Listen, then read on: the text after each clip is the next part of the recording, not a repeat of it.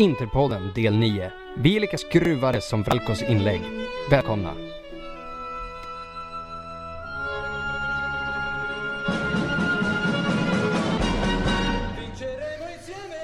Yo, yo, yo! Och välkomna till ännu ett avsnitt av eh, Interpodden. Eh, jag heter Sendrak Preto och i dagens avsnitt så ska vi gå igenom ännu en vinst mot Spall som vi tog i helgen. Och sen tänkte vi koncentrera oss mestadels på era lyssnarfrågor för vi har fått en del bra och jag vill gärna djupdyka lite i dem. Och nästa vecka så kommer vi ta derbyt. Vi kommer inte gå in på det idag så vi kommer köra en liten specialare och försöka dedikera ett helt avsnitt till derbyt. Och med mig idag så har vi med oss Hampus. Välkommen! Jo, tjena! Tack så jättemycket. Mm. Svag start Hampus. Eh, Ja, det var Och, torrt som eh, fan det där alltså. Jag vet inte fan vad det är med... ja. det, är, det är torsdagslunken. Det är inte samma tryck i oss som vi hade i helgen. Känner du det? Det hade vi jävla bra. Ja, nej, då, då, då var det... Exakt, men då var ju alkohol inblandat också sen där. Du får ju tänka på det liksom. Det är ju doping. Var, var du också inne på den? Jag var ju två Nej, in. inte, inte just då, men du var ju. Det brukar ju räcka för, för att räcka liksom podden igenom liksom. Ja, det är sant. Det är sant. Och en som garanterat inte krökar idag, det är ju Arian. Hur står det till med det? Det rullar på faktiskt, det rullar på. Rulla på. Härligt. Och rullade på gjorde det mot Spall också. Och jag varnade Hampus lite inför den här matchen att det skulle bli rätt tufft. Och tufft blev det. Så hur tolkar du den här segern? Är det att det är en klassisk storlagsvinst, det är precis efter Champions, vi gör det som behövs? Eller eh, var det bara att vi gjorde en sämre insats och kom undan med blotta förskräckelsen? Hur känner du? Eh, Ja, jag skulle väl egentligen säga att det är någon form av kombination av precis allt du sa. Eh, vilket är lite cop-out svar. Men jag tänker börja med och liksom tacka våran Lucky Star för att, för att Spall faktiskt kom och ville, ville spela fotboll av någon outgrundlig anledning. För det brukar ju inte de här små skitgängen vilja liksom. Um, och jag tror att anledningen till att det blev så svårt som det faktiskt blev likväl som det faktum att vi i slutändan går därifrån med tre poäng helt enkelt hänger på, på Spal Ferraras intresse av att komma dit och spela boll på riktigt. För um, om vi säger, vi har ju tidigare haft problem med de här smålagen. Vi har ju diskuterat, eh, det känns som i hur många år som helst, att vi har svårt att få hål på, eh, på de här små skitgängen som kommer och ställer 11 man framför boxen och hoppas på det bästa i 90 minuter. Men de här vill ju ändå lira liksom och det, det ställde oss på fötterna vid ett par tillfällen men det lämnade också upp ytor och i, slu, i slutet av dagen så kommer det helt enkelt ner till vilket av lagen hade spetskompetensen för att faktiskt kunna avsluta det där och Inter är ju föga förvånande faktiskt ett bättre lag än vad Spall är vilket, vilket man satan i mig får hoppas. Så vi går ju därifrån med en vinst och sen om den var välförtjänt, jag har läst på Twitter att folk tyckte att vi inte förtjänade tre poäng. Det tycker jag definitivt att vi gjorde. Alltså, jag tycker definitivt att vi gjorde det i och med att vi ledde typ hela matchen. Sen så gjorde de mål och sen fem minuter senare så tar vi ledningen igen. Eh, det är lätt att man backar hem lite när man, håll, alltså när man har en ledning och ska hålla den bara. Vilket är lite synd att Inter inte kan ja, knäcka matchen direkt, eller alltså göra 2-3-0. Ehm, hade de gjort det, då hade matchen varit slut, alltså sen minut kanske 20 eller 25 eller någonting. Men det inte gjorde det som behövdes. Göra första målet, köra och sen, det var inte jättesnyggt. Men eh, så fort de gjorde sen ett till mål, då gjorde Inter ett till. Mm, för Arian, Ja, jag vill, du framför, att- jag, jag vill framförallt Ja. poängtera där egentligen att det Jag vill framförallt poängtera att det syntes verkligen att den här truppen har varit hårt matchade. Att vi har spelat många matcher och vi har framförallt spelat mer än spall. För alltså, viss, vissa av de killarna som, som har lirat väldigt mycket, bland annat då Perisic och jag tänker huvudsakligen på Nainggolan och Nainggolan tyckte jag var bra. Ingen snack om saken. Men Nainggolan var fucked där framåt slutet och man märkte att det satt två gånger 90 minuter i benen på ganska många av de här spelarna. Men borde vi inte, Arian, borde inte dessa spelare och en sån här pass bred trupp ändå klara av två 90 minuter i veckan? Det, de är inte vana till det här, alltså helt enkelt. Sen eh, har inte vi så bred trupp som vi borde ha. Eh, och det märker man ju. Alltså, Var tycker du att vi saknar någonting då? jag tycker lite här och där, alltså det är från backlinjen till, mm, alltså till striken ändå. Eh, det är när spelare som Dalbert och D'Ambrosio, de här får spela, jag, jag, ty- jag tycker inte det, det är bra nog. Det liksom, vi har sett på att vi har tappat poäng för att alltså, dessa spelare har spelat, inte just nu de två som exempel men eh, Ja, nej men alltså våra spelare gör inte tillräckligt. Till exempel, det var väl den här matchen nu eh, som, ja vad, vad heter han, Keita kunde gjort en enkel passning och det skulle bli mål. Och jag vet inte vad han sysslade med. Alltså det är liksom, ja. Ja, Jag tycker ju så att han ska ju göra en enkel kroppsfint i det läget. Och sen ska han bara rulla in den i målet för målvakten står ju och väntar på att han ska passa den. Jo exakt. Alltså han är ju... Han, Är han bara lite kylig där? Och det är väl det jag och Hampus diskuterade sist att Det är en spelare som saknar självförtroende och en spelare med självförtroende rakar bara in den där. Det är Ja, ett så pass exakt. enkelt läge som han ger Alltså, Jo men det är det. Och, Men jag tror, jag tror, tror handlar inte, handlar inte Arian om, för att sådär, jag och Hampus kommer inte alls överens här. Och jag kände som sagt att det är, det är en självförtroendefråga det här. Där han behöver få spela, han behöver få göra sina missar och han behöver få komma in i det och känna förtroende. Och sen så har vi en riktigt bra fotbollsspelare i våra händer. Hur känner du där? Är han bara, en, är han bara kass och har dålig beslutsfattning eller håller du med mig? Jag tror det är självförtroende eh, och det kan hjälpas Mycket ifall bra, att han får Det kan hjälpas ifall han får spela mer, alltså vare sig han gör sina miss och sånt där, att han inte bara blir bänkad direkt efter. Men återigen det här med bredden.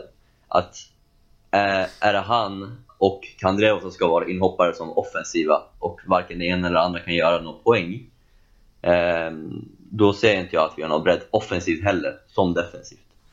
Men eh, Keita, alltså, jag vill inte dra en slutsats att han är alltså, rakt av sopa. Nu sa jag förra gången jag pratade att han var en clown, men det överdrev jag bara. Eh, jag, Det ska alltså, du göra. jag tror att får han lite mer match i benen och får spela in sig i laget så kommer det vara bättre. Och vi alla tänkte säger- att han skulle vara start före Politano innan säsongen började. Men nu i efterhand så vill vi, vill, alltså det finns folk som inte ens vill se honom spela längre. Typ Hampus. Jag skojar bara. Ja men precis, typ som mig. Eh, och då kan ju typ jag svara på det där också. Om vi säger, jag brukar ju generellt köpa att ja, men, spelare behöver tid och, och liksom spela in sig i laget och så vidare. Och spelare behöver tid för att, och liksom, som ni säger, få göra sina misstag. Men på fullt allvar, det här är ju en kille som, vi köpte ju inte en, en en kille att ha och kasta in från bänken som en inhoppande ytter. Vi hade Karamo, vi, lyr, vi lånade ut spelarna som var tänkt att göra det här. Det här är en kille med, med en klausul på nästan 40 mille. Det här är inte en spelare som han måste få göra sina missar. F- för 40 mille måste få göra sina missar i min röv. Alltså det är aldrig. Så sorry, den här, alltså en sån där grej, jag accepterar det inte. Inte Jo, för den fast- prislappen, inte för den typen av spelare han ska vara. Alltså sorry, men alltså om, om Lautaro gör en, gör en miss, om Karamo gör en miss, om Eddie Salcedo gör missar. Okej, det här är unga orutinerade spelare, men vadå, ska han ha Ska han ha 3-4 års Serie A-erfarenhet? Nej, jag Jo, köper fast inte. Det, tänk det är här för då. dåligt för den säsongen, typen av för- spelare han är. Förra säsongen så var det ju samma sak med Cancelo till exempel. Halva, halva, alltså, ja, första halvan av året så var ju han jättedålig. Och sen kom han in och gjorde, alltså vart Inters bästa back. Mer eller mindre. Uh, här är samma sak. Alltså, det, jag tror inte han är så här dålig som han har visat sig vara. Och när han kommer igång, eller om han kommer igång, så tror jag att han är alltså, en bättre spelare än till exempel Politano. Som jag vill se starta varje match i och med att han gör det så bra. Men bortsett från det här så förstår inte jag varför inte Lautaro får spela mer än så. Alltså jag tycker han har en potential för att vara start i Inter. Givet. Mm. Någon som eh, också hade lite kämpigt Hampus Och en annan spelare du varnade för, eh, Spalls ytter Lazari, som jag blev mäkta imponerad av. Han ja. hade ju en... Eh, jag tycker han var riktigt vass han hade lite av en lekstuga massa mål där ute. Och mm. jag tyckte det var tydligt ännu en gång att Perisic i vanliga fall är väldigt bra både offensivt och defensivt. Alltså det är en av hans styrkor. Det är därför Mourinho ville paya 50 miljoner euro för honom. För att han även kunde försvara väldigt bra och han orkade framförallt. Men nu vart det att de kom runt på den där kanten gång på gång på gång. Så min fråga till dig Hampus är egentligen Varför gjorde Spalletti inte något åt det? Varför försökte han inte täppa till det där hålet? För att det är, ett mål låg ju bara och väntade kändes det som. Ja, precis. Eh, ja, vi kommer till det och där finns det ju vad, vad Spalletti ska göra åt det här. Här behöver vi koppla in en, ett större antal spelare. För om vi säger Eh, Perisic tar ju inte det defensiva ansvaret i den här matchen som han brukade göra, vilket Skriniar, jag vet inte om, vet inte om ni såg det under matchen, men Skriniar alltså, gjorde ju ett nytt hål i Perisic alltså. Alltså han stod och mm. skrek och gormade och verkligen skällde ut honom efter noter för att han inte tog det hemjobbet och sen började Perisic ta det hemjobbet. Så, alltså jag är så, så kär i Skriniar alltså. Det är så löjligt. Alltså det är verkligen fånigt hur mycket jag tycker om honom alltså. Det, alltså, det, det är pinsamt, min tjej är avundsjuk, massor med grejer. Alltså det, det är liksom, så mycket gillar jag honom. Men vad Spalletti ska göra åt den situationen? Ja, alltså om Perisic själv inte tar det hemjobbet, okej, okay, vad har vi då för alternativ på den ytterkanten? Då är det Kandreva. Kan vi förvänta oss att han kommer göra ett lika stabilt jobb som Perisic? Nja, eller vi, om man, man, kan ju förvänta sig om man vill, men man bör nog söka någon form av psykiatrisk hjälp i sådana fall. Eh, vad man mer kan göra för att stötta upp den kanten då, är ju Borja Valero som, som spelar på insidan på den kanten där Lazari jobbar. Men grejen är att i Brozovic avsaknad så kan vi inte spela med, med Vesino och Gagliardini, för det blir liksom, det blir två köttande träben. Och vi behövde ha någon på det mittfältet som kunde styra som kunde styra tempot i spelet, som kunde sköta uppbyggnadsspelet på det sättet som Brozovic gör. Vad Valero inte kan göra som Brozovic gör är att Brozovic tar ett gigantiskt defensivt ansvar. Där Valero inte har benen för att, för att hänga med i det. Med detta sagt, alla som så, allt det här med att man ska såga Valero nu helt utan jävla anledning. Jag fattar inte varför. Alltså, åh, farbror, farbror, farfar Valero. Jaha, okej, okay, visst, han är gammal så, han har snyggt skägg så. Det är inte en dålig spelare. Alltså, vad, vad, kan vi, vad kan vi klaga på? Vad gör han dåligt? Ingenting. Det är en klassspelare, en perfekt jävla spelare att ha i truppen. Så ja. vad ska Spalletti göra åt det här? Ja, inte så jävla mycket tyvärr. Ja, för jag, han får jag väl, håller med han får dig. Väl, som, som vi pratade om förra gången, han får väl ta och skaka dem. ja, nej, jag håller verkligen med dig i din analys. Jag delar den. Jag hade faktiskt skrivit upp här lite mina anteckningar bara. Just det där att problemet med den kanten, det var ju i slutändan att Brozo inte spelar. Kanske handlar det inte så mycket om Perisic. Jag ville bara slänga ut påståendet eller frågan och se om du... Eh, ja, se vad du tyckte helt enkelt. För du har ja, helt rätt. Nej, men alltså, om alltså, vi säger, man underskattar... Ju, man, man, bör ju, man bör ju lasta Perisic för liksom, för Perisic har ju, alltså om vi säger, Perisic i grund och botten är en jävligt bra spelare på den vänsterkanten. Men han har sina brister offensivt, han är inte så här exploderande snabb. Han har plattmatcher där han försvinner, men något som vi alltid har kunnat lita på är att han hjälper till att stänga den kanten. Inte för att mm. Asamoah oftast behöver så mycket hjälp, men det var en liten halv off-dag för Asamoah också, som också har spelat kopiösa mängder. Så... Mm. Så jag vet inte vad mer, vad man egentligen kan kräva så av Spalletti att göra i det borde, läget. Det, det egentligen han borde gjort Arian, det är väl att rotera Spalletti, eller rotera Perisic i tidigare matcher. Borde han inte Jag tycker Spalletti borde ha roterat Spalletti. Ja, hej Arian. Hej. Ja, ta, ta av Jag har en fin bil. ta, ta han tidigare kanske i matcher. Alltså låt han inte spela Eller borde han inte ha bänkat honom helt enkelt? För så bra har han inte varit i år. Jag skulle kunna argumentera för att det är säsongens flopp hittills. Alltså bänk och bänk. Till den här matchen var det ju bra att han inte varit bänkad om vi tänker på slutet. Mm. Men, eh, ja alltså. Är det jag, Jag som vet inte, jag tycker, högt jag, ställda tycker, förväntningar på Perisic? inte, jag tycker inte att spelare som till exempel Nainggolan, Perisic och Icardi som är bra, riktigt, riktigt bra spelare, jag tycker inte de ska bänkas. Alltså det, för att det, på något sätt kommer det ändå liksom, okej nu, nu snackar vi om att stänga kanter och sånt där, men jag menar det kommer en sån här poäng i alla fall. De gör poäng mer eller mindre, vare sig de, de lever eller är döda liksom. Så att, eh, är han trött? Ja, låt han vila, låt han bänkas, eh, låt han sitta och chilla lite. Men annars, nej, låt han få spela. Det, han, ska, han ska orka sånt där. Jo men absolut, Jag- men vi jag gör måste ju ju bara- fortfarande... Vänta, får jag bara... Ja, du får, du får alldeles strax anbud, men... Eh, absolut, jag, jag hör vad ni båda två säger och han gör en fenomenal assist till Icardi där på slutet. Men möter vi ett bättre lag så ligger vi redan under med två bollar i ett sånt där läge. För att de kom gång på gång på gång och jag förstod alltså att, som sagt, hade vi mött ett lag med en klassanfallare så är den där matchen redan död.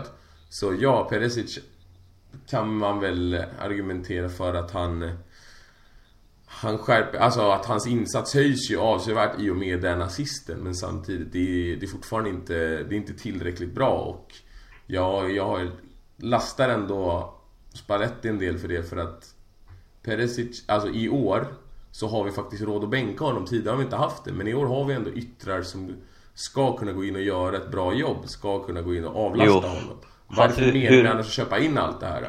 Hur hade det sett ut om vi säger att Kandreva fick stå, spela på andra kanten och vi förlorar? Då hade folk Nej. bara, ah, men varför spelar inte Perisic? Vad, vad sysslar Spalletti med? Och så vidare. Jo men det är ju absolut, men så kan man ju, så kan man ju resonera kring alla matcher då att Alltså att det, man måste ju någonstans säga vad som är bäst för, eller alltså att man får ju någonstans utgå från vad man tror innan matchen. Och jag, jag har sagt länge nu att jag tycker att han ska få vila lite. Ja Hampus, du hade ju något Ja, eh, jag måste ju bara få påpeka här nu när du verkar ha varit djupt nere i den uruguayanska puderdosan här. Är Perisic säsongens flopp? Alltså, woha, nu, Alltså, det nu beror på börjar vilka vi- förväntningar Nu man börjar har. vi prata här alltså. Vem skulle det annars vara? Ja, bra, jag kan hoppa in på det här. Det, det har inte gått en fjärde... Nej men, vilka förväntningar men hade på du på? riktigt, Gagliardini alltså. Jag signar fan på Ja, Gagliardini får- och det här kommer ju från, från längre. Galliardini-älskaren. Som inte är en Gallardini-älskare egentligen. Johan har köpt hans tröja. Jag har hans gamla tröja Jajic alltså. tröja. Har inte du köpt Jajic tröja? Jag har Jajic ja.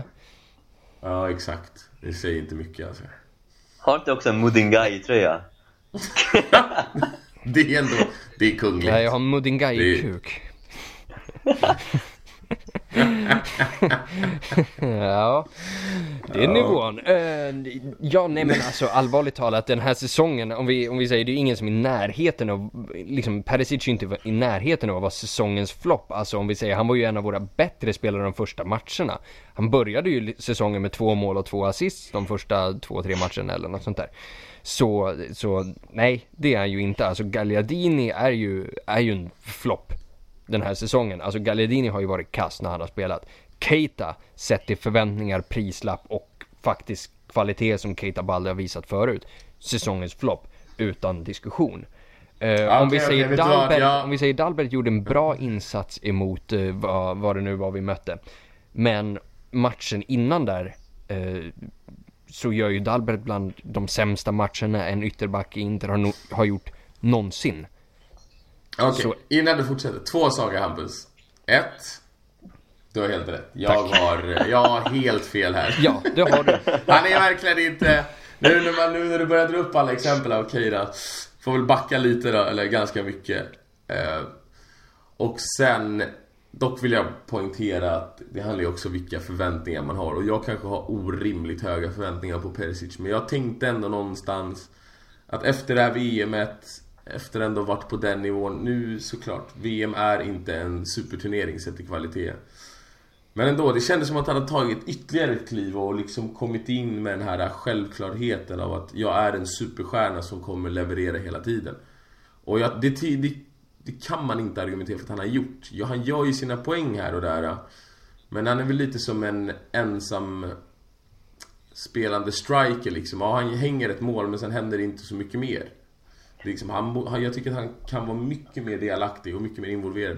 Och det tror jag handlar mer, eller det handlar bara om utbrändhet egentligen.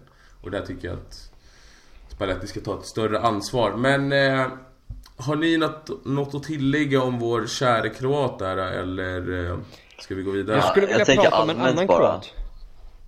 Ja, bra så. Antar jag. Nej, Eller Versalco. jag skulle vilja prata om Versalco och jag vill framförallt göra det nu när jag har er två med mig här som, som jag vet är två ökända Cancelo-onanister. Eh, Ja, Cancelo är bättre. Alltså fuck det där. Rakt av. Okej, kan, eh, Cancelo liksom... Är Cancelo bättre just nu? Ja, ja, kanske. Men om vi säger den insatsen som Vresalco gör är hans andra start i Inter med en skada emellan. Det är en briljant insats av honom. Han släpper knappt någon förbi sig på sin kant. Han står för en assist. Han är med deltagande i uppbyggnadsspelet och vi fick honom för, alltså för mindre än hälften av vad Cancelo kostade. Ja. Det här är alltså, det här är ett kap. Och Jo, jag fast- tänker att ingen, ingen, ingen, ingen kan sakna Cancelo när man ser den här killen. Men det har inte bara med det att göra. Jo, men Vänta, det... eh, innan, hur mycket kommer vi få se då? Han är skadad igen ryktas det om. Nej, för fan nej då. Va? Jag tyckte jag läste någonstans att han hade, han har gått sönder nu igen och han har haft sina, sina problem med Atletico också, alltså väldigt skadebenägen. Precis, om vi säger att anledningen till att han inte är uttagen nu det är ju i och med att han precis har kommit tillbaka från skada och vi har, och Gazzetta dello Sport har ju rapporterat öppet att Spalletti har, har kontaktat eh, Dalic, den serbiska förbundskaptenen och bett snälla, snälla plocka inte ut honom nu, han är precis tillbaka från skada och Kroaterna har varit schyssta för en gångs skull. Eh, så, och eh, samma gäller ju Brozovic liksom. Men Jaha. ja, återigen, eh, väck vem som är bäst och inte. Alltså det... Vi gjorde Cancelo bra, vi gjorde han dunder. Mhm. Och sen köper vi inte honom och Juventus köper honom. Alltså bara det gör att jag vill nästan betala mer för Cancelo än vad han egentligen kostade. För nu gjorde vi Juventus bättre. Han är ligans bästa ytterback. Eh, sen har inte jag sett tillräckligt av eh, Vesalco för att säga någonting alltså i just inte tröjan. Jag har ju följt honom i andra, alltså, i Atletico och i Kroatien och lite i Sassuolo, men Alltså du har inte följt den i Sassuolo. okej. Ja. Nej, jag ska inte argumentera där, men okej. Eh, I alla fall. bluffvarningar. Eh, nej, men i alla fall. Och Alltså, han kommer förmodligen vara ännu bättre än vad han har visat att vara nu, det tror jag. Men jag tycker fortfarande Cancelo gör... Alltså Cancelo var lite som Mike Conn. I Alltså sitt fuck sätt det att där vara alltså, nej. Vid, vid offensiven, jo faktiskt. Men i offensiven, Defensiven- jo jo men alltså om vi säger Kandreva är lite som Maikon i offensiven, det är defensiv, det är en defensiv spelare vi pratar om. Alltså, så nej jag köper inte det där, jag kommer aldrig, och, jag, och, det, och det drar jag med mig till Versalco, jag kommer inte likna någon av de här med, med Maikon, för Maikon kunde komma bakis till en CL-final och köra överallt. Alltså det, det är liksom, Maikon är en sak och sen finns det ytterbackar liksom. Men han är något annat. Så jag, jag köper inte jämförelsen alls. Mm. Kul. Tackar, Eh, ja, jag blev lite, lite ställd där. Men eh, en annan spelare då som har varit eh, lite upp och ner. Och jag tänker att han endast roteras in för att ja, nästan egentligen hålla, hålla stämningen i laget. För att han var en av de som ryktades eh, inte komma särskilt bra överens med bland annat Icardi då och jag tror att efter få fått de här ledtrådarna kanske ni kan gissa men om ni inte kan så pratar jag om Miranda. Brassar Och alltså. det känns lite som att Ja, nu ska vi inte snacka skit om brassar här Hampus. Men, eh, Igen, eller vad då? Alltså vi pratar skit om brassar jämt.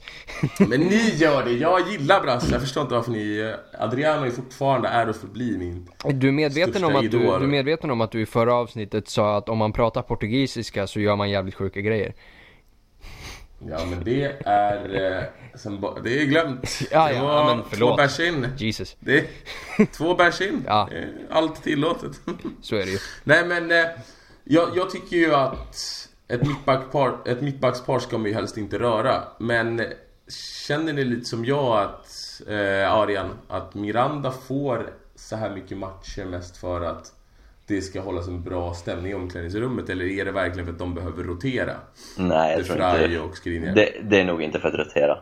Ehm, nu har jag själv spelat som mittback. eh, och jag, Elitnivå! Ja, man. Eh, och jag har spelat andra positioner också. Och det tar verkligen inte så mycket att spela som mittback som det gör på andra positioner. Så att Oh, man klarar... du, då har Vadå? du slaktat alla mittbackarna här och alla deras ka- karriärer. Nej, för det är faktiskt en av de enklare positionerna, alltså man ska säga fysiskt att köra. Eh, Ja. Och ja, det har inte varit elitnivå eller något sådär, så det, men fortfarande, det, det, man Jag väl mer eller mindre lika mycket. Ehm, och På för den Fifa blir delen, inte alltså, mittbackarna i- lika trötta som mittfältarna. Arian, nu är det... Ja, nu ni ska har du ju slaktat det, mig grovt Nej, det är jag tänkte precis säga det. Jag kommer inte säga någonting till sl- slutet av podden när vi ska säga hejdå. Arian, det är inte dig vi slaktar, tro mig.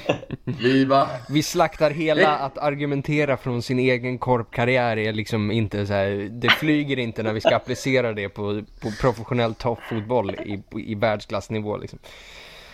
Nej, Nej, exakt. jättebra, Och det är, jättebra. inte ba, det är inte du, alltså det är verkligen inte du utan nu, nu var det bara du som blev offret här som vi var tvungna att hugga Precis, ner. alla som någon gång har stått vid ett, fo- vid ett så här fussballbord och argumenterar att de då vet någonting som vi andra inte vet, det är liksom bara nej. Sorry. I alla fall. Ehm, nej, och sen, alltså sen starten av säsongen så tycker jag ändå att Miranda har varit den sämre. Jag tycker inte han visar alltså, vilja. Och jag tycker han gör så klumpiga grejer, så onödiga grejer som inte behövs göras. Bara två, alltså orsaka två straffar. Vilket jag tycker bara varit klumpigt. Mm. Båda av dem också. Första och mot Sassuolo och nu den här senast. Ja, för den här... Ja, eh, jag skulle fortsätta. nej men kör. Jag kör. Ja, för Hampus, den här är ju... Ja, det här är ju så dåligt så man vet inte riktigt vad man ska ta vägen för att Det- han mer eller mindre... Han, alltså han, han bara sparkar ner honom. Ja det Han är inte ens är... nära på att ta bollen och är det en frustration, alltså är det ren frustration för att han har gjort en dålig insats hittills under matchen eller är, det, är han frustrerad över att han märker ju själv att han är ju inte ett första val längre utan han kommer ju förpassas till bänken när det vankas de viktigaste matcherna.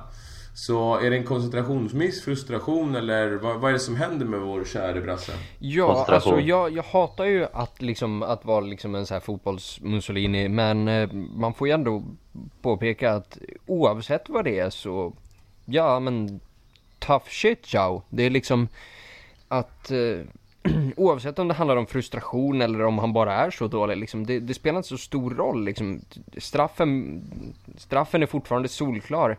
Det är onekligen precis som Arian säger, den andra straffen han orsak orsakar. Sen den första, det diskuterade vi då, jag håller inte riktigt med om att det där är 100% Mirandas fel i och med att han inte ska försättas i en sån situation, men bör göra det bättre, bla bla bla bla, bla. ni vet hur fan det är.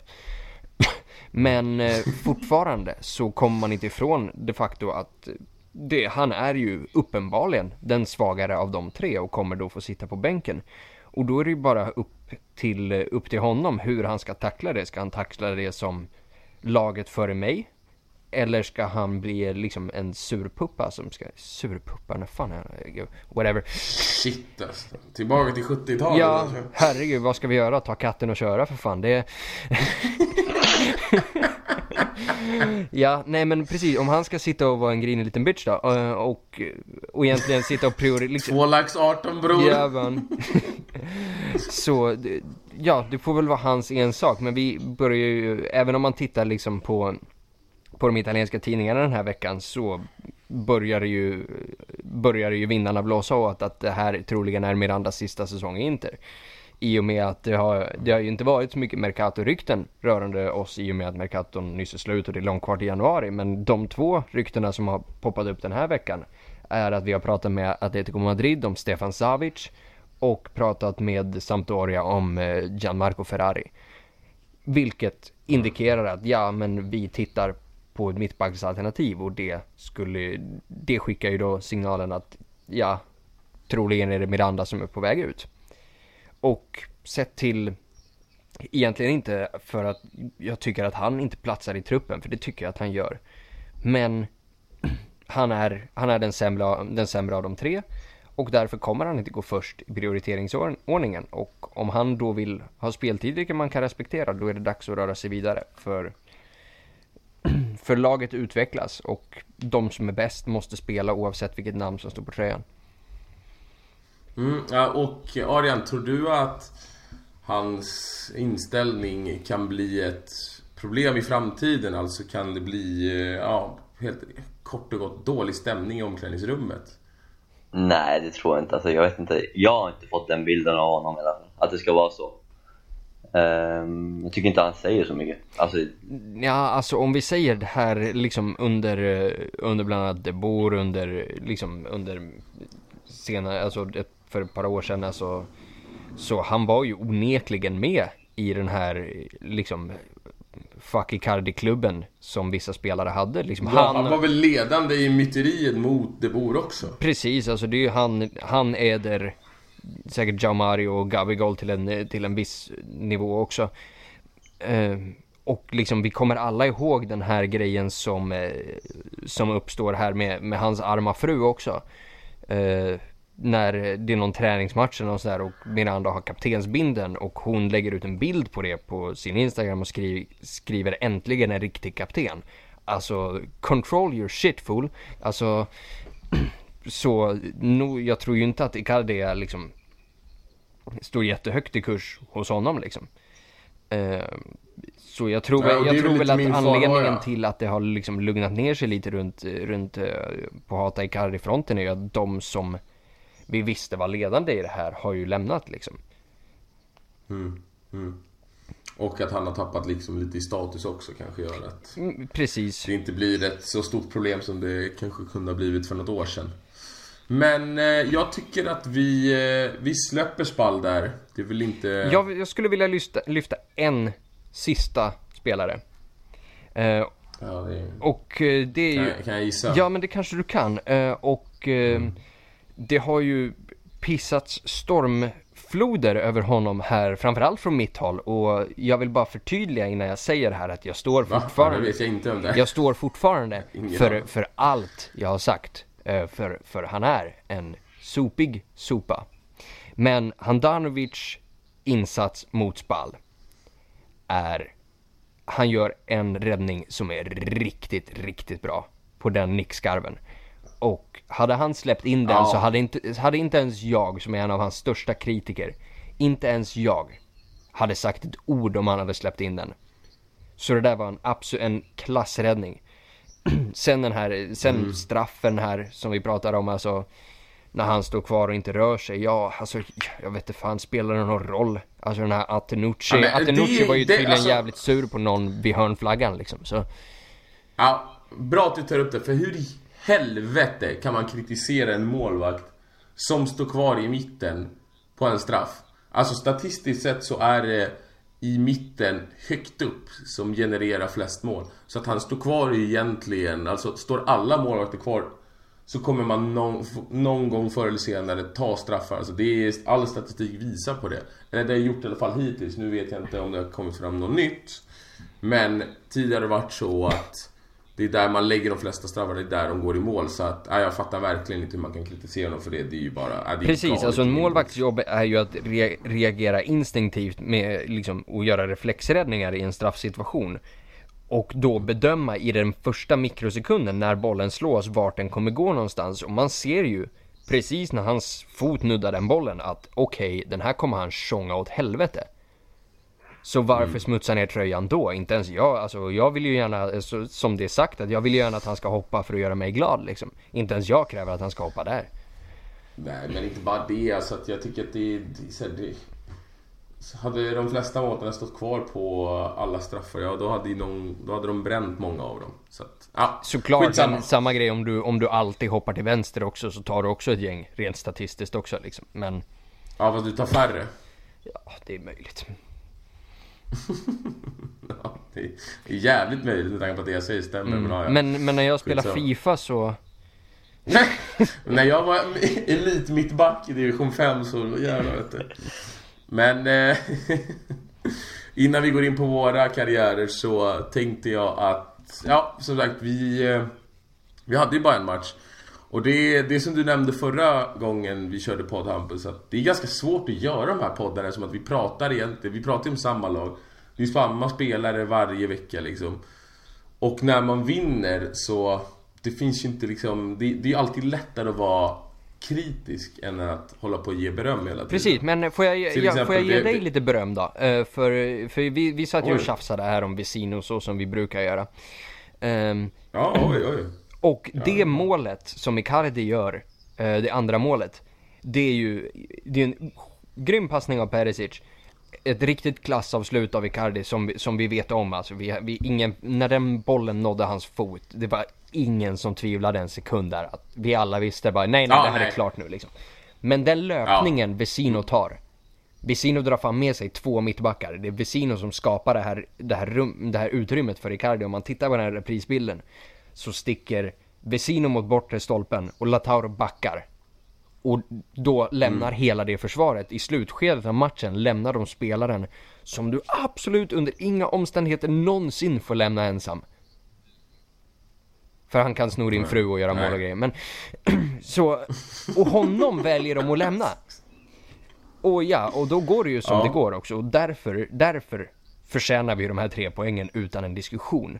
För ett bättre lag vet att okej, men vi kan släppa, vi släpper Vesino. Att om du står att, ja, vi, vi, någon kommer komma fri nu, det är antingen Vesino eller Icardi. Och du väljer att hänga på Vesino, då förtjänar du att förlora. Men riktigt bra löpning av Vesino. Ja, jag tycker... Eh, ja, med de orden så... eh, Nu, nu släpper vi den här matchen. Och eh, så dyker vi in på frågorna och första frågan är från en kille som inte har ställt tidigare vill jag minnas. Men Alessandro eh, Casolaro. Och frå- första frågan då, för det är några här. Det är två stycken.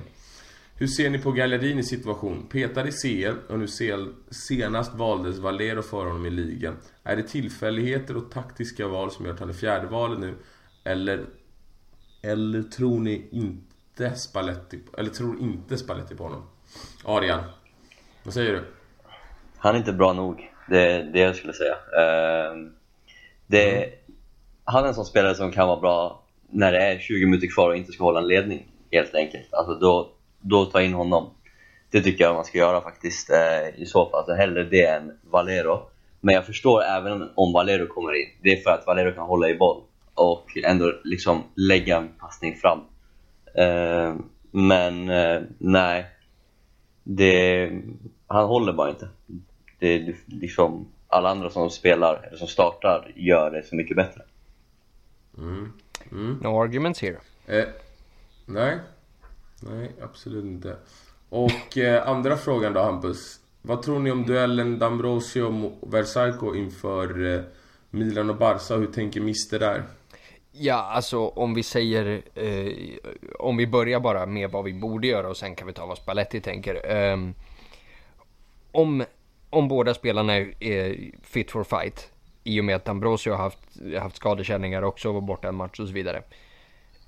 Om det finns, om båda är tillgängliga mot, eh, mot Milan och Barcelona så anser jag inte att det finns någon diskussion om vem som ska starta. För Versalco är om än jag tycker att Ambrosio har gjort en, en helt okej säsongsinledning så Brasalco är på en annan nivå.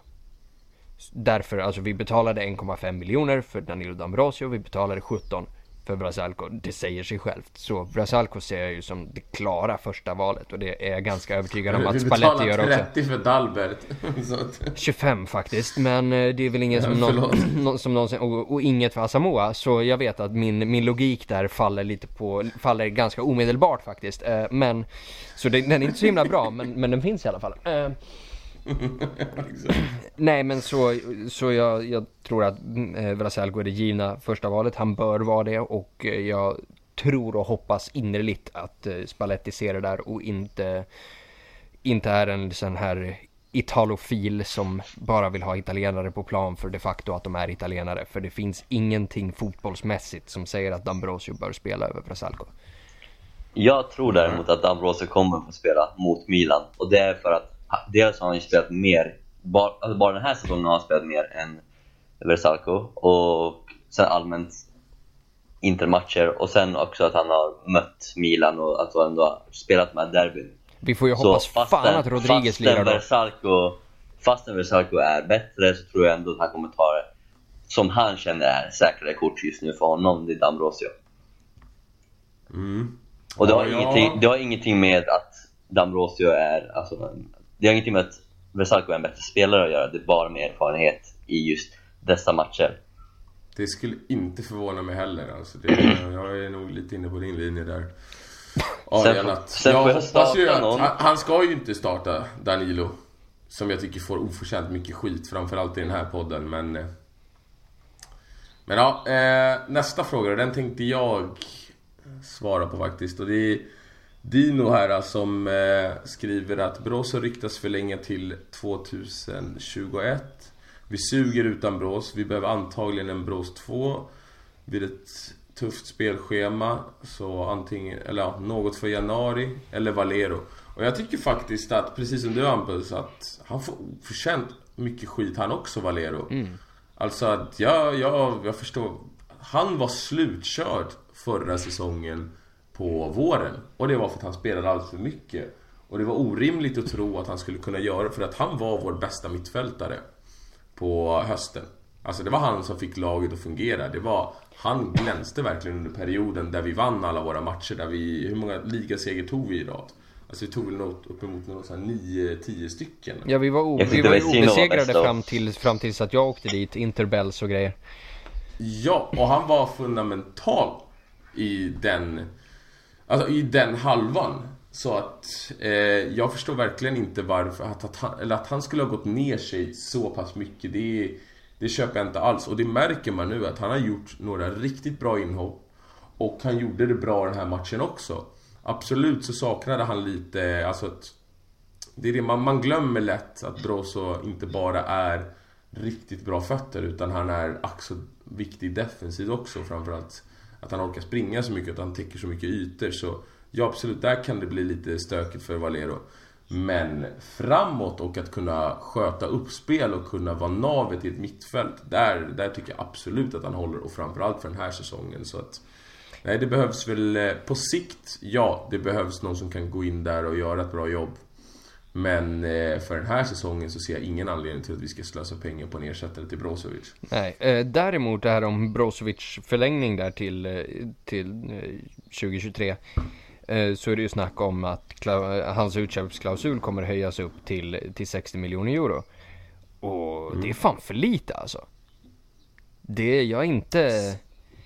Om vi säger, om vi säger så här, 60 miljoner euro är mycket cash men sett till liksom den kuggen som Brozovic är för det här laget och sett till så som du säger den typen av, de, den distans han täcker i sina löpningar tillsammans med den kvaliteten han besitter. Jag tror fan inte att vi ersätter det för 60 miljoner euro alltså. Nej. Ja, den är, den är, den är tuff. Hur gammal är Brozovic? Han är väl ändå, han har väl några år nu? Han är född året innan mig så han borde fylla 26 i år. Så 35? Ja. Ja, okej. Ja, ja, det är så nu. Jesus. 40! Jesus. Okej. Vad sa du? Han är, han är 26? Han eller vad fyller, fan sa borde du? fylla 26 i år. Han borde fylla 26. Okej, då är han ju fan i sina bästa år. Mm. Ja. Ja, Är den han är, den är fortfarande skadad knepig. eller? Ja, ja, skada. Han kommer inte spela med, med Kroatien men det, det var ju en, en mindre en mindre muskelslitning så han förväntas ju vara, vara i matchform till derbyt. Helt klart. Eh, Och hade han inte varit det då hade det blivit jävligt jobbigt. Mm. Får, jag, får jag ställa en fråga bara innan? Jag vet inte om den kommer här men nej det tror jag inte att den gör faktiskt. Men eh, och vem som helst där vi får svara på den, den som känner sig manad. Men eh, vilken match är viktigast? Barca eller Milan? Milan, lätt. Just Ja, nu det som det ser ut, ja Milan faktiskt. Mm, bra, ja, jag håller helt klart med. Okej, okay, skitsamma. Eh, nästa då, från Marcel. Förklara gärna lite mer på hur köp och säljmarknaden är och dess regler med FFP, för jag blir inte klok. Och Hampus, ja, det, är, det här är ju vi, ditt expertisområde. Jajamensan, vi går igenom det här igen och jag tror att det finns fler frågor där som hänger ihop med, hänger ihop med Milans grej där och deras eh, FFP-situation och deras värvning av eh, Lucas Paqueta och sådär. Om det är så det uttalas. Eh, vi, vi chansar på det. Eh, nej, men om vi säger grundprincipen, den, liksom den grundregeln man behöver komma ihåg för FFP är en klubb får inte spendera mer pengar än vad klubben själv drar in i intäkter. Alltså, mm.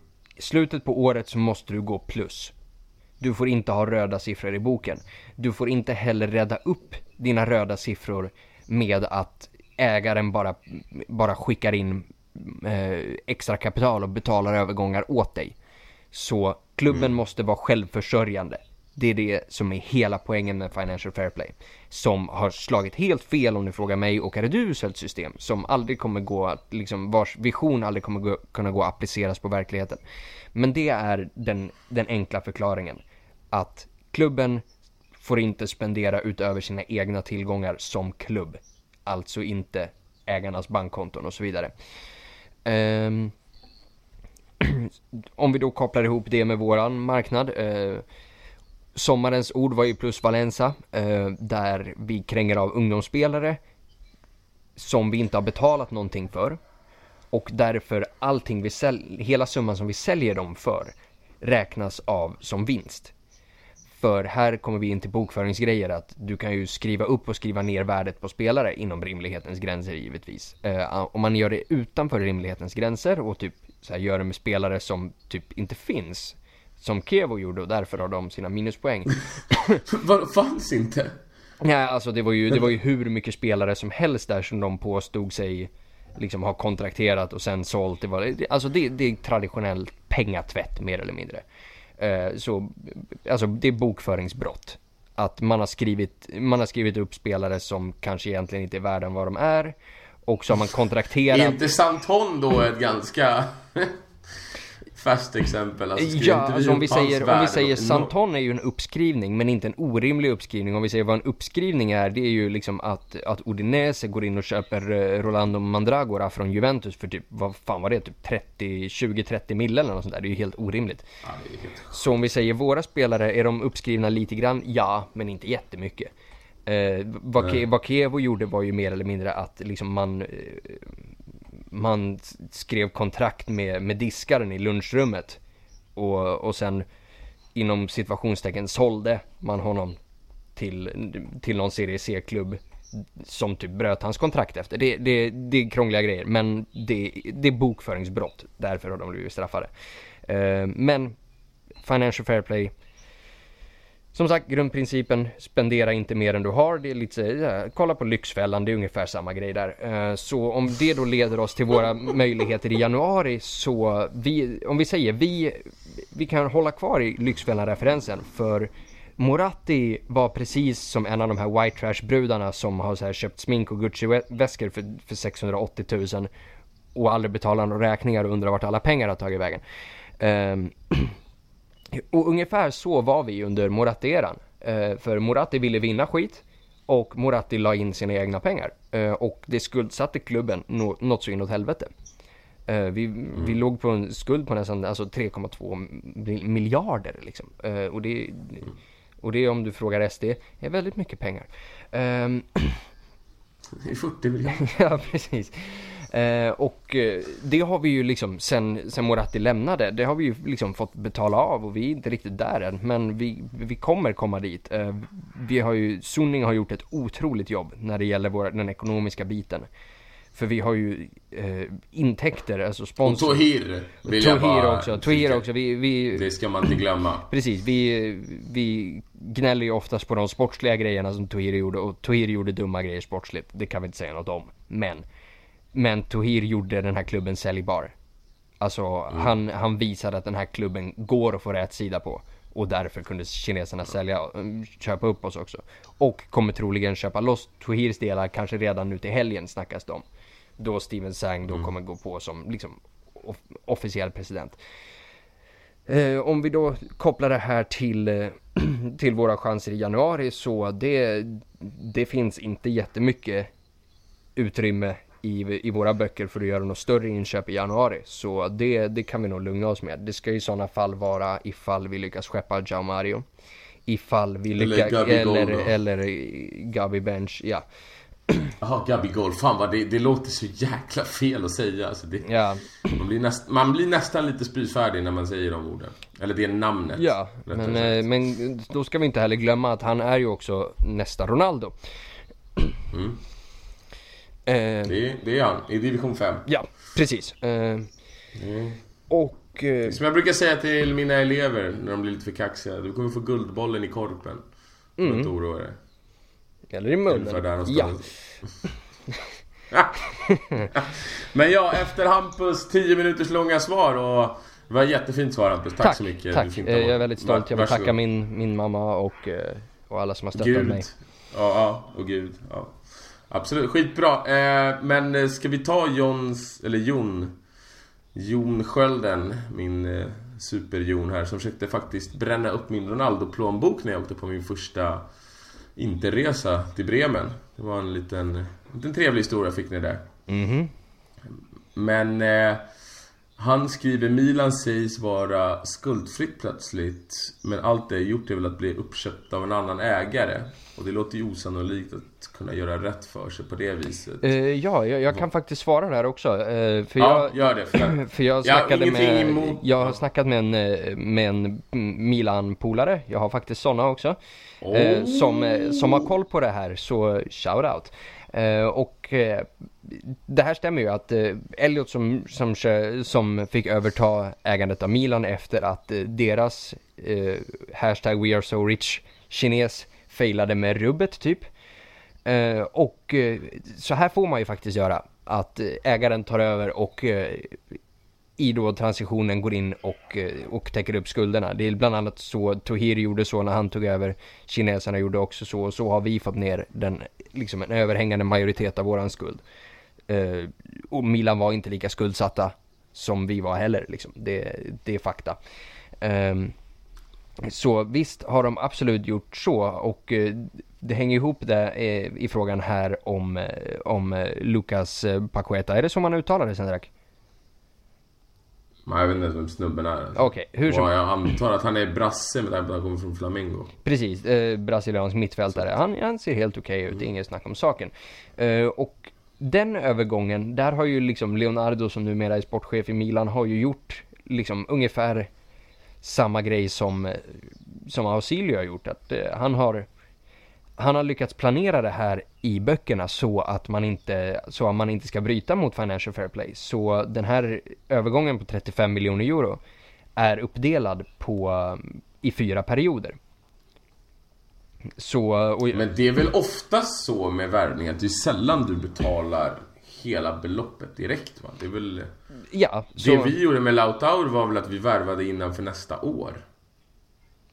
Alltså att nästa säsong, att den, de pengarna började gälla, eller att vi började betala i och med nästa. Det var väl så vi kom runt det, eller? Ja, Det, Alltså, det, jag- det är mycket möjligt. Eh, om vi säger Lautaro Martinez är inte en jättedyr värvning heller. Eh, men de här har ju delat upp så att liksom, eh, det är 5 miljoner euro som betalas in nu när Paqueta skriver på kontrakt och så 15 miljoner i januari 2019 och så 10 i juli 2019 och så 5 i januari 2020. Så man delar upp de här 35 miljonerna på, liksom, på flera bokföringsår. Och så kommer man runt det här. Alltså på, på liknande sätt som vi fram, bra, bra, framförallt gjorde med Jovetic. Med, därför det var så svårt att, svårt att skeppa iväg honom. Om ni kommer ihåg det. För där försökte vi bara bli av med honom för att någon annan skulle ta över de betalningarna som, eh, som vi hade åtagit oss gentemot City liksom. Vilket var lite mer än, än hans faktiska värde då i slutändan. Mm. Bra. Eh, Adrian, är du kvar? Lever du? Jag är här. Härligt. Tjo! Ska du få svara på den här då, från Resa. Vad har hänt med Salcedo? Vi betalade 2 miljoner euro för lånet och vi ska betala uppemot 15 miljoner för att göra hans transfer permanent. Men man har inte hört så mycket om honom på sistone. Vem? Ja, det tänkte jag också. Vem fan är det? Eddie Salcedo är en ungdomsytter från, eh, från Genoa. Som vi plockade in i somras. ja. Eh, så, Aldrig. Jag är helt... Hur som helst, vi har, vi har honom på lån med en, med en option. Men om vi säger killen är ju, det här är, killen är 16 år så det här är en Primavera-spelare. Och, eh, Aha, 16. och eh, jag tror ju, det här är ju en av de här dealarna vi gjorde. Där vi tog in honom ett lån som vi ska betala senare. Samtidigt som vi skeppade iväg eh, Jono Torrado, våran ungdomsmålvakt och en lirare till till Genoa som de betalade för direkt. Och då gick vi plus i böckerna. Och på så sätt kan man gå och köpa sin Nainggolan och sådana roliga grejer. Men, eh, men Ja, han men knatar på där nere i, i primaveran. I, han jobbar på i sin egen takt. Ja, och det... Och om man kan sitt Inter, då vet man att ungdomsspelare sällan går bra ihop med... Med Inter, så att nej, det kommer nog inte bli något Jag vet inte om jag köper det där. där. Så- Alltså, jag tycker att vi har en jävligt bra ungdomsakademi. Det är bara det att, liksom, Jo, att vi, bra vi, vi förser ju ungdomsspelare till hela ligan liksom. Ja, ja, ja, absolut, absolut. Det säger jag inte emot. Jag säger bara att hur värdefull... Alltså det är klart de blir värdefulla, men vi kan sälja dem och så. Men du kommer nog inte få se honom göra något större avtryck i Inter. Alltså i A-laget då, tänker jag. Ja, Definitivt inte Det- i år, alltså troligen inte Det- nästa år heller. Nej, och troligen aldrig. Nej. Men... Nej, och det säger jag utan att ha en spela aning om vems det är. Jag, redan, jag fick nyss reda på honom så att du behöver väl inte ta mitt ord som någon sanning här heller. Och det ska du aldrig göra i och för sig. Nej, det har jag inte Men- gjort. Det... Nej, inte du. Jag tänkte väl mer på Reza då. Nej men eh, precis. Det... Du ska inte, du ska inte heller ta det Nej. Hampus. Och Nader då? Nader, tror ni Karamo kommer bli en del av vårt lag i framtiden? Eller skeppas han iväg för cash? Ja, det kommer inte vara något annat han skeppas iväg för. Nej, jag skojar. Jag hoppas att han kommer Bomull, tillbaks. Ni fick mjöl! Bomull och mjöl. Och flaskpost. Ett bud på flaskpost. Men ja, han Vi fick hela hans värde i löshår typ. Nej, han kommer... Jag tror faktiskt att han, eh, han... Jag tror att han kommer komma in nästa år och konkurrera om en startplats. Nu när han får A-lagsmatcher och om jag har förstått det rätt så har han gjort det ganska bra där borta i Frankrike. Två mål på två inhopp Så- alltså. Det är slakt. Va? Är det bara inhopp där också? Mhm. Helvete alltså. Och sen är det eh, franska ligan också, den är inte jättebra. Nej. Nej, men han är ju fortfarande ung alltså och... Ja, Jag vet inte, jag, jag, tror, jag tror ändå att han kan... Han kan nog göra ett avtryck i Inter och jag tror att han ska väl ersätta Kandreva då, när vi äntligen har slängt ut honom. Men vi är enade om att han ska tillbaks, eller vi vill i alla fall att han ska tillbaks. Allihopa. Jag, ja, Ja, det vill jo, jag, men jag tror att han är en cash cow alltså. Och om han, om han fortsätter göra, fortsätter göra mål och sådana här grejer i franska ligan, då vet vi att då, alltså om han ser lite bra, liksom om han gör mycket mål och liksom och ser lite flashig ut på planen, vilket vi vet att han kan göra, då kommer ju då kan ju en Arsenal eller en, så här, en Premier League-klubb kan ju komma och slänga upp plånboken då och då är det ju bara att skeppa alltså. Ja, absolut alltså. Vadå? Säger de 30 miljoner, det är bara här. Ja, ja, alltså. ja, givet, Ja, givet. det Vi pröjsade skeppa direkt. 4-5 liksom. Ja, det är för bra för att vara sant liksom. Mm. Men eh, han skriver också att Jamario ger en ångest. Vad gör man med en sån spelare som tar onödig plats i truppen? Och om jag bara får fylla på där. Alltså, ser ni eh, han göra någon som helst avtryck i årets Inter? Eller väntar vi bara på att få skeppa iväg honom i januari, Arian? Nej, eh, jag tror att han kommer skeppas så fort något bud kommer. Eh, jag, jag tror inte han kommer få spela någonting alls. Så att ingen nytta, ingenting alls. Ja, det ska ju, ska ju till en riktig jävla skadekris för att... Som där, Gagliardini har ju inte gjort någon glad den här säsongen. Ja, men alltså, Ja, även har, om... har, har han ens varit på bänken någon match? Jo, bank, bänken har han varit. Men alltså det är det, även fast inte kan spela med typ 50% eh, bänk så är inte han en av dem som får hoppa in liksom. Nej, och Eller om man tittar på, liksom, på, på hur, hur tronföljden ser ut på det där mittfältet så går ju Nainggolan, Vesino Gagliardini går före. Borja Valero går före. De kommer sätta in Lautaro Martinez som offensiv mittfältare eller Keita Balde som, som släpande bakom Icardi och då flytta ner Nainggolan ett steg. De kommer sätta in Dalbert på vänsterbacken och flytta in Asamoah på mittfältet innan ger Jao Mario chansen. Alltså killen är så död Så alltså det är så här, det kryper maskar ur öronen på honom. Alltså det är helt över för den här killen. Mm, mm. och Oscar här hade en, eh, en liten rage. Klassisk här. Eh, men fan var det som kom på landslagsuppehåll? Det finns inget så ångestfullt, äckligt, tråkigt, oroligt, dåligt, trist, oviktigt, ointressant. Ja, uselt, osunt, bla bla, ja, tröttsamt. Ja, ni fattar. Eh, det... vad står det? Därmed Juventus-liknande i hela världen. Ja, det, det håller jag med dig om Oskar. Jag, jag kan ju bara hälsa dig Oskar att eh, se fram emot eh, VM i Qatar då. När vi ska ha ett helt jävla VM mitt i, mitt i säsongen. Men alltså jag är fortfarande, jag är inte helt säker på att det där kommer bli av. Alltså, varför skulle Uefa tillåta det? De har ingenting att vinna på det där. För en anledning, we get an Arab money. ja, jo, de måste ju nog få en hel del alltså för att låta sina spelare bara dra. Du tror, jag sa, men, men... Du, du, tror alltså att, det, att de har fått något för att de inte bara vill stötta den fria och öppna demokratin Qatar? Ja, ja, eller hur? Vad fan, det är i världens finaste demokrati Qatar, har du inte hört? Ja men precis, på samma sätt som att Fifa är ett öppet och transparent och liksom helt laglydigt, eh, laglydig institution. Helt befriad från korruption och andra Exakt. skavanker. Exakt, ja. det var ju, var det inte någon advokat eller något som gjorde en undersökning om Fifa? Och sen hade de, när han skulle släppa rapporten så hade de typ censurerat 90% av den eller någonting. Jajamensan. Det... Han skulle gå in och göra dem mer transparenta. mm. Ja, bra killar. Eh, Amir då, eh, kära fina Amir. Eh, läste om våra selpengar när man räknar när räknar man med dem? Tänker mest om de pengarna kan påverka om vi köper någon i januari.